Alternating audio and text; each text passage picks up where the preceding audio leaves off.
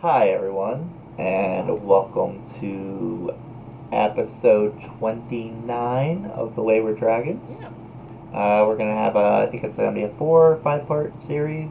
Yeah. Uh, for spiritualism. Yeah. And the spiritualism movement. Yeah.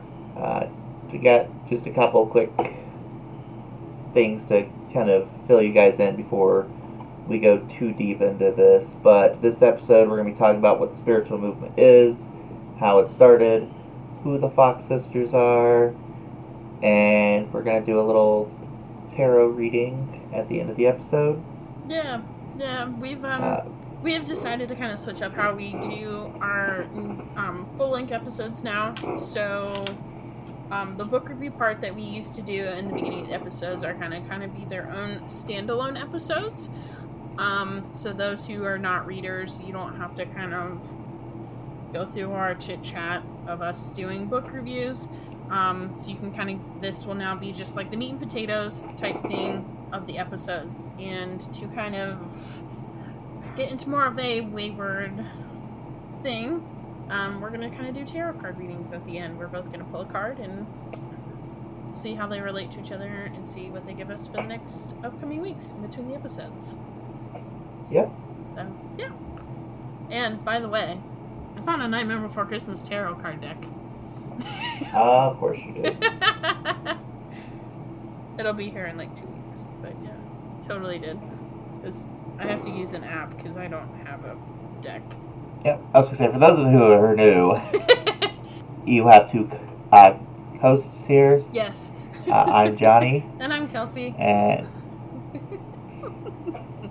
we are just two nerdy friends that'll be going through some spooky shit while you listen. Yeah. Yeah, yeah, yeah. Content warning, we do swear a bit, or at least I do. Yeah. Uh, I cuss like because... a sailor. Because, you know, to quote Chris Rock, if you ever meet a man who ne- says he's never said the word shit, he's full of shit. That's a very true statement. Uh, that is such a true statement. So, for this episode, we're going to be talking about this. We're going to be talking about the spiritualist movement, kind of the beginning of this. Um, if you would like a book to read about the spiritualist movement, um, and a lot of the information from my online sources got this their information from this book, and I'm actually currently reading this book. Um, it's called Talking to the Dead. Mag, uh, Kate and Maggie Fox and the Rise of Spiritualism by Barbara Weisberg, Weisberg, um, because the spiritualist movement has a lot of undercurrents that a lot of people don't, I don't think people realize. Um, there's a lot of undercurrent movements that kind of get trapped in with the spiritualist movement, um, like suffrage, um, and a lot of slavery things are kind of, kind of roped into the spiritualist movement, um, and kind of becoming a big voice for women in general. Is what this is a lot of the spiritualist movement. It also triggered a lot of like it because of the time it happened, yeah. But it also triggered a lot of events that happened after that. Yeah. And caused a number of weird, interesting, some good, some not so much things through history, or they helped contribute to it. But that's this has been the one book that I have found that, like, all, like, my Wikipedia and, like, the Smithsonian article that I found and a couple others, they all talk about this book. So I did get it from the library. I did fi- I did not find, like, a library audio version. I've not checked Audible to see. Um, but, yeah. So, first point we're going to get after is... what was the movement exactly, and what it, what all did they believe? And this is actually something that I did not know, is like their points. Um, so spiritualist movement, when talking about it back in that time, so you're thinking mid to late eighteen hundreds till, you know, maybe the ni- early nineteen hundreds. Um, if you're going to talk about the spiritualist movement, the that first S had to be capitalized. Because if the, the letter's not capitalized, you're not talking about the actual movement itself. Um, but they thought that the afterlife or the spiritual world in general was not like a static place, um, kind of like a purgatory type thing, but it was um, a place that spirits could continue to evolve, um, which we'll talk about a little bit more in here in a minute. Um, because there was the belief that the spirits, when they went into the spirit world, they got smarter over time. Um, and they evolved. The longer they spent there, the more they evolved type thing. Um, but it became known as a social religious movement, according to which the laws of nature and God include, quote, the continuity of consciousness after the transition of death. And that's, that's a lot of things that I saw in my sources, like with, um, um, when I was doing the episodes on Victorian death, was in order for people to communicate with their dead, it was, it was always a transition into death. The wording was so weird with that. Um, and, quote, the possibility of communication with those living on Earth and those who have made the transition. Well, because the reason being is, uh, and I don't know if we're going to get into this here or a different episode, but the reason being is the thought that, you know, Uh, the energy from an individual or the soul from an individual moves from one state to another, so they're moving from the physical state and transitioning into the spiritual state or the energetic state from where, you know, all things exist. Yeah. Um, but those two beliefs, that contact with spirits was actually possible, and that spirits were more advanced than humans, Um, led to the third belief that spirits are capable of providing useful insight regarding um, moral and ethical issues, as well as about the nature of God. Um, we get into a little bit this of with the Fox sisters, and kind of because of how they kind of became the catalyst for seances and a lot of the questions that happened in seances um, is honestly thanks to their mom. Um, And some say Emmanuel Swedenborg? I don't know how to pronounce that. Um, they say that he is the father of... I, I'm going to have to get phonetics for stuff. Like, like, like how Facebook has it where you can, like, phonetically put your name.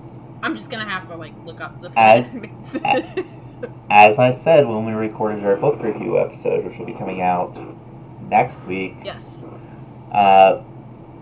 Some people just have names that are too freaking hard to pronounce. They are. Um, but he's best known for his book on the afterlife called Heaven and Hell, and that was published in seventeen fifty-eight. Um, his beliefs, along with another um, Doctor Anton Mesmer, we'll talk about Anton Mesmer here in a minute, um, but they're kind of the two people that kind of very much... They say they're kind of like the founding fathers of spiritualism. Um, we also are going to talk about one of the founding... women in the next episode, Helena Blavatsky. So, and how she founded the society and stuff, but that's for another time.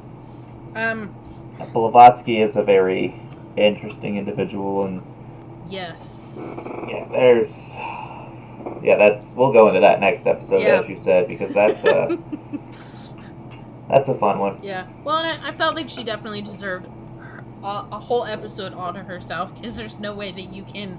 Some her in the society that she created in like ten minutes. There's no way. So I don't think we're going to be able to do her in an episode, to be completely honest. She is a very interesting and yeah. in-depth individual. Yeah, we'll see how far.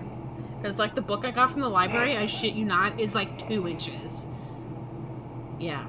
I, I have read several of her books, and it, it's a trip. Yeah. Yeah, but this is like a biography by like a third party. It's not something that she has written herself. I wanted like an unbiased type view mm-hmm. on her. But back to the um, spiritualist movement. So when did this actually start and where did it take place? Um, and I actually have a book, another book I'm going to read. It's called Lily Dale, the um, Place of the Dead, because a lot of this started around Lily Dale, New York. Um, mm-hmm. So many people believe that the start of the spiritualist movement here in the U S was March thirty-first, eighteen forty-eight. Um, that is actually the first day that the Fox Sisters are recorded as communicating with the spirit that was in their house. Um, so the movement itself began um, in upper state New York in the burned over district. Um, this is where you see Millerism and Mormonism also emerged from the same place. And like a bunch of other small yeah. fringe sects of Christianity and cults and yeah. all sorts of other fun stuff. Well, and the one thing I've also seen in Talking to the Dead is there's a huge emphasis on their parents being Methodist.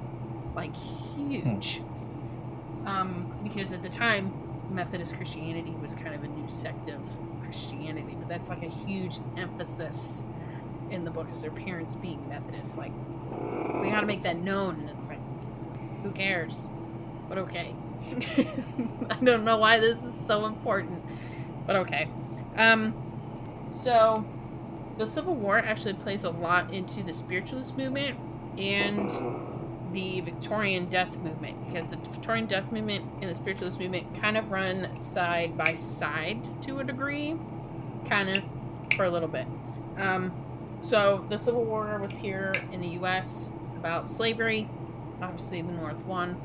Um, so with the Civil War, there were hundreds and thousands of men that never made it home again, just like with any war. Um, and more and more people turned to spiritualism, specifically mediums and seances, um, and hoping to get proof that their loved one who had died tragically was at peace. Um, so by the end of the Civil War, there was eleven million people worshiping spiritualism, and there were thirty-five thousand practicing mediums. That's a lot. Um, and... There was kind of a draw to this movement because because these young men were dying, they were robbed of what they saw as the good death. You know, you had your funeral, your family was able to mourn you properly and stuff like that. You know, everything that this Victorian death provided, they they weren't able to do. So they were robbed of it. So there's this huge mourn move towards spiritualism so that they could talk to their loved one because they were never able to grieve properly. Um, and the Victorian death episodes that I do, I do a part one and I do a part two. Those are episodes twenty and twenty-one. If you kind of want to know a little bit more about how they changed our whole death industry. Um, because that, that was actually very interesting, like, research to do all that. Um, But you also see the rise of embalming because they have to get these soldiers home. Um, and same thing, Abe Lincoln kind of kicked off that train too um, with that. Well, and, you know, Mary Todd Lincoln was also huge into the spiritualist movement. Yeah. Yeah. I've got, yeah, one episode in this series dedicated to, like, famous people that were involved in this because, um... Sir Conan Doyle has like a yep, um, Sir Conan Doyle. He had a what was called a ghost club in honor of his son that um, tragically died in World War One. So we'll talk about him and Mary Todd Lincoln and all that because Mary Todd Lincoln was a very uh, hinge pin in this. She brought a lot of forefront to it of like this is normal. You know, the First Lady is going to seances and stuff like that to contact her um, son. So it she put a lot of normalcy in it too, um, but Abe Lincoln brought embalming kind of the forefront, you know, with him traveling in a train, um, and stuff. And like I said before, Ant Anton Mesmer. This was a this was a weird trip I went down. Um, so he was from he lived late seventeen hundreds to early eighteen hundreds. Um, they kind of call him the father of hypnosis, um, depending on which story, newspaper article you read. Um, but he established a theory of illness that involved internal magneticism that he called animal magneticism. Because you also see weird spiritual healings start to happen, and not like your normal, like, Reiki in stuff like that, stuff that's kind of been around for a minute. You start to see some weird stuff that happens.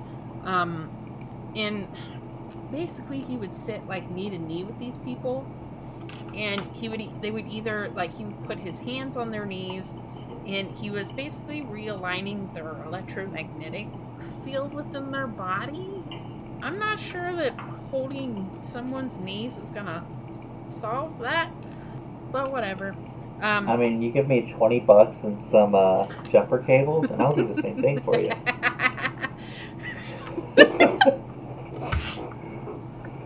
oh, oh, I just got a weird visual. Um, did it? Where did it involve hooking the jumper cables to, or do I want to know? Somebody's nipples. Okay, that's what I thought. Yeah, yeah. Um, sorry. Um, but basically... You watch too much true crime. I do. I do. I'm sorry. I'm sorry. That just seems the most logical spot. I'm sorry.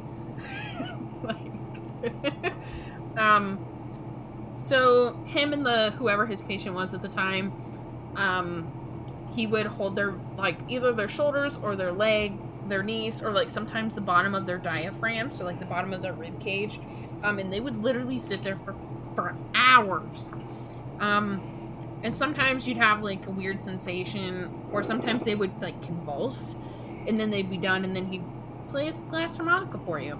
Um, I do think it's interesting that in um, seventeen eighty-four, King Louis the Sixteenth, if I have that Roman numeral right, um, started an investigation, actually, into Anton, um, because he thought that he discovered a new fluid in the body, um, but they found that it only worked if the patient also believed in the magneticism too. Um, if you didn't believe in it, then nothing really happened, which is why um, I thought that was kind of interesting to include him also, because it um, it starts the whole weird um, cult-like healing, spiritual healing stuff that you kind of still see today. And how did it give women a voice? Um, so spiritualism basically rebelled against traditional religious authority, and it emphasized on a radical individualism. So this individualism outlook meant that spiritualism was a sole religion of its time that saw women as equals. So like we've said before, this is a time where women didn't have a lot of rights. You know, we were basically fighting for the right to vote around this time. So, you know, we were kind of seen as a second-class person. Um, so spiritualism was the only way for women to be able to allow, to be able to speak out in public. Um, and a lot of female mediums, because they did have this voice, this platform, um, they used it to campaign for a lot of, for a lot of things, like, um, you know, suffrage, equal rights, the um, um, ending of slavery. Um, and all that that came with it, but they claimed they claimed this came from the the spiritual realm, and it goes back to their ideas of like humans. Your spirit evolves the longer that you're in the spiritual realm, so they would hold these seances and like say that these ideas are coming from the other side type thing. Um, so I thought that was kind of interesting. Um, But around this time, ironically, you get the first woman that runs for president. Um, and she was a female spiritualist. Her name is Victoria Woodhull. Um, they called her Missus Satan in the press for her belief in spiritualism, um, suffrage, and of free love. Well, because as we know, the popular Christian... you know, belief system is against love and... Mm-hmm. Yeah. I was like, really? I read that and giggled. I'm a little maniacally to myself. Yep. Because it just blows my mind when I read these things and do this research of the thought process that people had. Blows my mind. And it... I'll briefly talk about one of the books that I read, Um, because this whole idea and kind of evolution of your spirit, um, Heart of Evil that I read, the ghost in that, they kind of, he kind of talks about how, because it's a Civil War ghost, but he talks about how watching everything, and he's had to evolve his thinking. So I thought that was kind of cool as I was doing this research. Um, but yeah, so that's kind of where it came from. Basically, basic gist of the spiritualist movement. There's a lot of moving parts in the spiritualist movement. A lot of moving parts. Um, but that's like your Cliff Notes version. Um, so now we're going to talk about the Fox Sisters. Um, for those of you who don't know who the Fox Sisters, it was three sisters. Um, so you had Leah, who was the oldest. Um, you had Margaret, or Marguerite, who's also called Maggie. And then Catherine, who will be known as Kate. Um, they were three of six children. Um, they lived in Hydesville, New York, um, in the early eighteen forty-eight. Their dad was actually in the process of building them a huge home when this was happening. Um, but unfortunately, Hydesville does no longer exist on maps. Um, if you look at a map nowadays, it's kind of in Alberta County, um, outside of, excuse me, um, Newark, New York. Um, at the time that this started, Kate was eleven and Maggie was thirteen. Um, the house that they lived in already had a reputation of being haunted. Um, but because they were experiencing rappings and kind of noises leading up to this night, um, March thirty-first, eighteen forty-eight, um, because one of the girls actually talked to the neighbor. That's how the neighbor gets involved in this. Um, but she goes to the neighbor and kind of tells her days leading up to this of like what's been happening, um, because the family hasn't had a lot of sleep and stuff like that because of this noise, um, and stuff. Um, but it all came to a head on the night of March thirty-first, eighteen forty-eight. Um, Kate starts to challenge the invisible noise maker, as it gets called a lot. Um, she repeats the snap of her fingers. Um, and the Kate did, the spirit did that. Um, and then the spirit was asked to rap out the ages of each of the children. Again, the spirit did that as well. Um, they eventually come up with a yes or no code, you know, two means yes, one means no type thing, or one means yes, nothing means no. Um, but there was a, th- there's a theory that floats around, especially in the book, um, Talking to the Dead, that this is an April Fool's prank that just went way too far this night, because it's April Fool's Eve. It's the day before April Fool's. Um, but eventually they start to call the um, spirit Mister Splitfoot, which is at the time another name for the devil. Um, mm-hmm. They eventually um, changed the name of the spirit to Charles B. Renoza. Um, the girls claim that it was a spirit. He was murdered um, in the basement, or and then buried in the cellar. However, um, at, there's no missing persons report of someone by that name. Um, and according to the piece that Sir Arthur, Arthur Conan Doyle wrote on the girls, the neighbor dug up the basement cellar and did find small bones. Um... And I'll talk about this later on. It's revealed in like nineteen oh four that the bones were like random bones held together by chicken wire. Mm-hmm. And you can actually find them in the Lily Dale um, museum there. Um, but after this happens, the two girls are kind of separated. Um, Kate is sent to live with her sister Leah, um, who is just newly married. Maggie goes to live with her brother David. Um, I will note this. They're not split up and they do not go very far. That's the one thing they talk about in the book. They all live within like a thirty mile radius of each other, with Leah being the farthest person. The reason why they moved to Hydesville is David already had a farm there. And they will literally be down the street from David. Because um, in the book they talk about how they're very close-knit. They're a very close-knit family, which is kind of expected at the time. Um,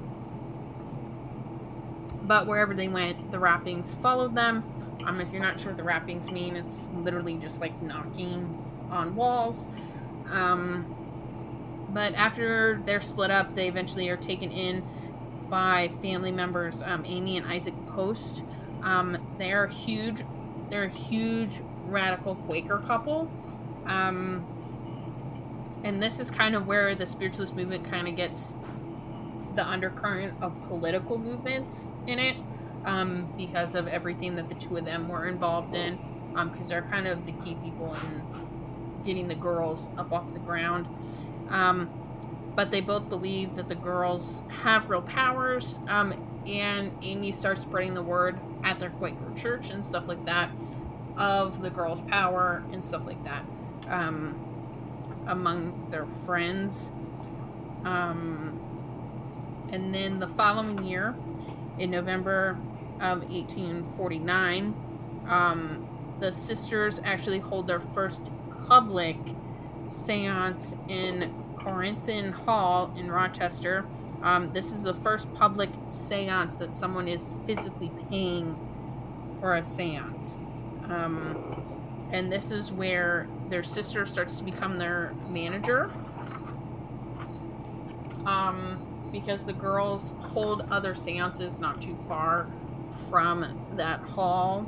They hold them in the hotel of a, um, that's not too far from the hall, and do um, admission was a dollar to get in, um, and they would hold seances up to three times a day. Um, for that's a, a lot of money back then. I know, a dollar, um, for thirty people, and they would sit in this kind of hotel lobby. Um, and they have a lot of famous people that kind of go into the seances. Um, politician Horace Greeley, Greeley, um. He's kind of a mover and shaker at the time. He becomes like a protector to them, but he also gets them into the right social circles.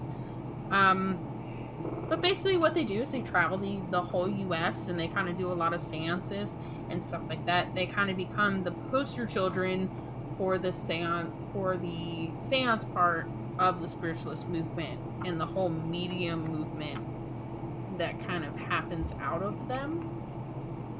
Because they're kind of called the You know, the, the mothers of this whole movement. The whole movement started with your Talking to the Dead. So, yeah. So now, we're going to get to their undoing. Because it's a very messy process. It's a very... Dun, dun, dun. Very messy situation. Um, so, basically, from the get-go, there's a theory that the wrappings that they're making are their toes cracking. And I, I even heard this before I even started this research, that that's what they were doing, was that they were cracking their toes. Um, you know, there's a physician, E P Longsworth. He investigates the sisters and finds the same thing, that the sound really only comes from the bottom of their feet, or if their foot is up against a table. Um... John W. Hearn, he publishes articles in the New York Tribune about the girls being fake, that they are basically cracking their joints, their toes specifically, and it's always their toes. Every single time I see it, it's always their toes cracking, which to me sounds extremely painful. Um, in nineteen fifty... Well, I mean, some people can just crack stuff. Yeah. But I mean, even to the vol... So my issues is the volume of the cracking That's... is what leaves skepticism to me. Yeah. On that, because I mean it was supposedly extremely loud. Yeah. And I mean I can crack all sorts of parts of my body, and while sometimes they are loud, other times it's not. Yeah. And I can I have certain parts of my body that I can crack repeatedly. But not to that. As I'm like cracking stuff. and, and I can't hear anything. Maybe when I do editing. But, But, like, that's that's my hang-up is, you know, they're in these huge, you know, hotel lobbies and halls, and these people can hear this. And I'm like, there's no way that that is your toe cracking. Like, there, you need to go get checked out if that's, like, as loud as your toe is cracking. Like, I feel like you're breaking your foot. Honest to God. Yeah. Honest to God. Um... But John W. Hearn, he publishes an article in the New York Tribune basically saying the same thing. Um, in eighteen fifty-one, Reverend C. Charance Burr. He wrote another article in the Tribune um, that the cracks could easily be heard throughout the hall. Um, they also get investigators um, Austin Flint, Charles E. Less, and C B Covertly, Covertree um, from the University of Buffalo to investigate the girls. Um, and they concluded that they were in fact producing the rapping by cracking their joints. Um, because they did a control and they put cushions under the girls' feet, and they found that they could not produce the, the rapping sounds. Um, they were also investigated with a lot of people that claimed them to also be real. I'm just kind of putting there and doing, because I want to say they're they are investigated by Harry Houdini at some point, but I couldn't find that. I want to say that happens. They are. Um, Houdini... And we can get into that in a later episode, but Houdini did a lot of research into different people yeah. for, you know, possible scams, and he he misproved a number of them. There were a few, though, that he could technically not fully misprove. Yeah. Yeah. Yeah, we do talk about Houdini in, like, three or four of this series. I think that he's a good person to talk about when it comes to defrauding people, because that's kind of what he did, um, besides being a master illusionist and escape artist. Um, but there's an investigation that went um, that Charles Grafton Page did in um, eighteen fifty-three. He's also was known for exposing people as frauds. Um, they basically came to the same conclusion that these girls were making the noises under their dresses. You also have to think these dresses at these times were massive, massive, massive. Um, so it could, it could be done. Um, in the book, they do talk about, um, how the girls, um, after the first night in, um, Hydesville, New York, um, the girls were, um, disrobed in a private room to prove that they didn't have anything on their body that could help them produce this sound. In eighteen fifty-seven, the Boston Carrier, um, and this happens a lot um, with people, but they set up a prize of five hundred dollars to any medium that could demonstrate the paranormal ability to their community. Obviously, the Fox Sisters went out to try to prove that they could, in fact, talk to the dead, um, but, of course, they were found to do the same thing, that they were a fraud, and they were using their feet um, to make the sounds. I want to say there's something like this still around from a school somewhere, or maybe it's like a radio I station. I have no idea. I don't remember. Um, but their final undoing. So in eighteen fifty-one, this is where all the mess begins. Um, Norman, Miss Norman Culver, um, she admitted, admitted in a signed statement that she helped the sisters during their seances by lightly touching them to let them know when the rapping should happen. Um, she also claimed that they divulged to her that the wrappings were made with their toes. Um, the snapping was made by their toes and sometimes their knees and ankles. Um, later in eighteen eighty-eight, um, Kat, Kate and Maggie developed um, serious drinking problems, and this is kind of where a lot of the undoing starts to happen. Um, they got into a major fight. Um, the sisters did, along with a lot of the other spiritualist leaders at the time, as they were very concerned about their drinking. Um, the both of them are heavily drinking. Um, and because of they were heavily drinking, Kate could not properly take care of their children. Um, and Maggie was also thinking about going back to Catholicism because she thought her powers were actually diabolical um, and evil.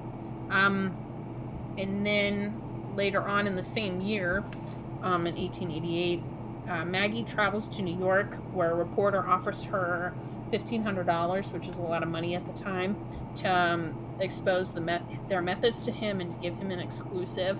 Um, Maggie appeared at the New York Academy of Music with her sister Kate, um, and before an audience of two thousand, she showed how they did it. Um, and the doctors in the audience concluded that they were, in fact, cracking their toe joints. Um... Maggie then gave a signed confession to the press that was later published in the New York World in October of that year. Um, she explains. She even explains everything that happened in Hydesville when they were kids. Um, but by the end of November of eighteen eighty-nine, Maggie recants her confession um, due to just the pressure of the people in the spiritualist movement in general, um, and her own financial problems and woes. Um, because yes, these girls did make a lot of money during the time that they were mediums, but they did in fact die pretty poor and in poverty. Um, a lot of the two sisters both had a horrible drinking problem. Um, you know, Maggie died basically of alcoholism and stuff like that. Um, so yeah. And I mean, Leah, I think, marries like three or four times. Um, you know, they don't really have rocky relationships and stuff like that. Like, the whole story of those girls is absolutely um, tragic, because they become like child stars in a way. Um, and their sister is a horrible manager to them. But yeah, that is the Fox Sisters. And then they end up, yeah, separating and oh, yeah. all sorts of, yeah. Yeah, I was like, if anybody wants to know more about the Fox Sisters, highly recommend recommend the book Talking to the Dead um, by Barbara Weisberg. Um, like I said before, every online source I found, at the bottom, they quoted this book a lot. So I kind of thought, well, if they're quoting it, then I can read it too. And it probably has a lot more information in it. Yep. But yeah, so that is part one in our five to six part series on the spiritualist movement. I figured we'd kick it off with kind of understanding what the movement was about in general. Um, and then the uh, first key linchpin, the Fox Sisters, um, because I, I think a lot of people kind of saw um, when we went into lockdown, especially here in the U S, Um, kind of a resurgence of kind of the same thing, a lot of spiritualist things popping up on your Facebook feeds, your Instagram feeds, and then it became heavy over at TikTok, um, where witch talk became a very popular thing. Just like everything else, a lot of misinformation was spread. It's then and now, um, especially especially over in that witch talk, there's a lot of a lot of misinformation over there. Um, Yep. But yeah, that is the beginning of the spiritualist movement. Um, in the next episode, we will be talking about Helena Blavatsky. Blavatsky. Um, Blavatsky. Bla- what? Yeah, that that lovely woman. She might become two episodes depending on how far my research goes. She's an amazing woman. She's the reason why we have a lot of things. Um, the society that she did create is still in existence to this day.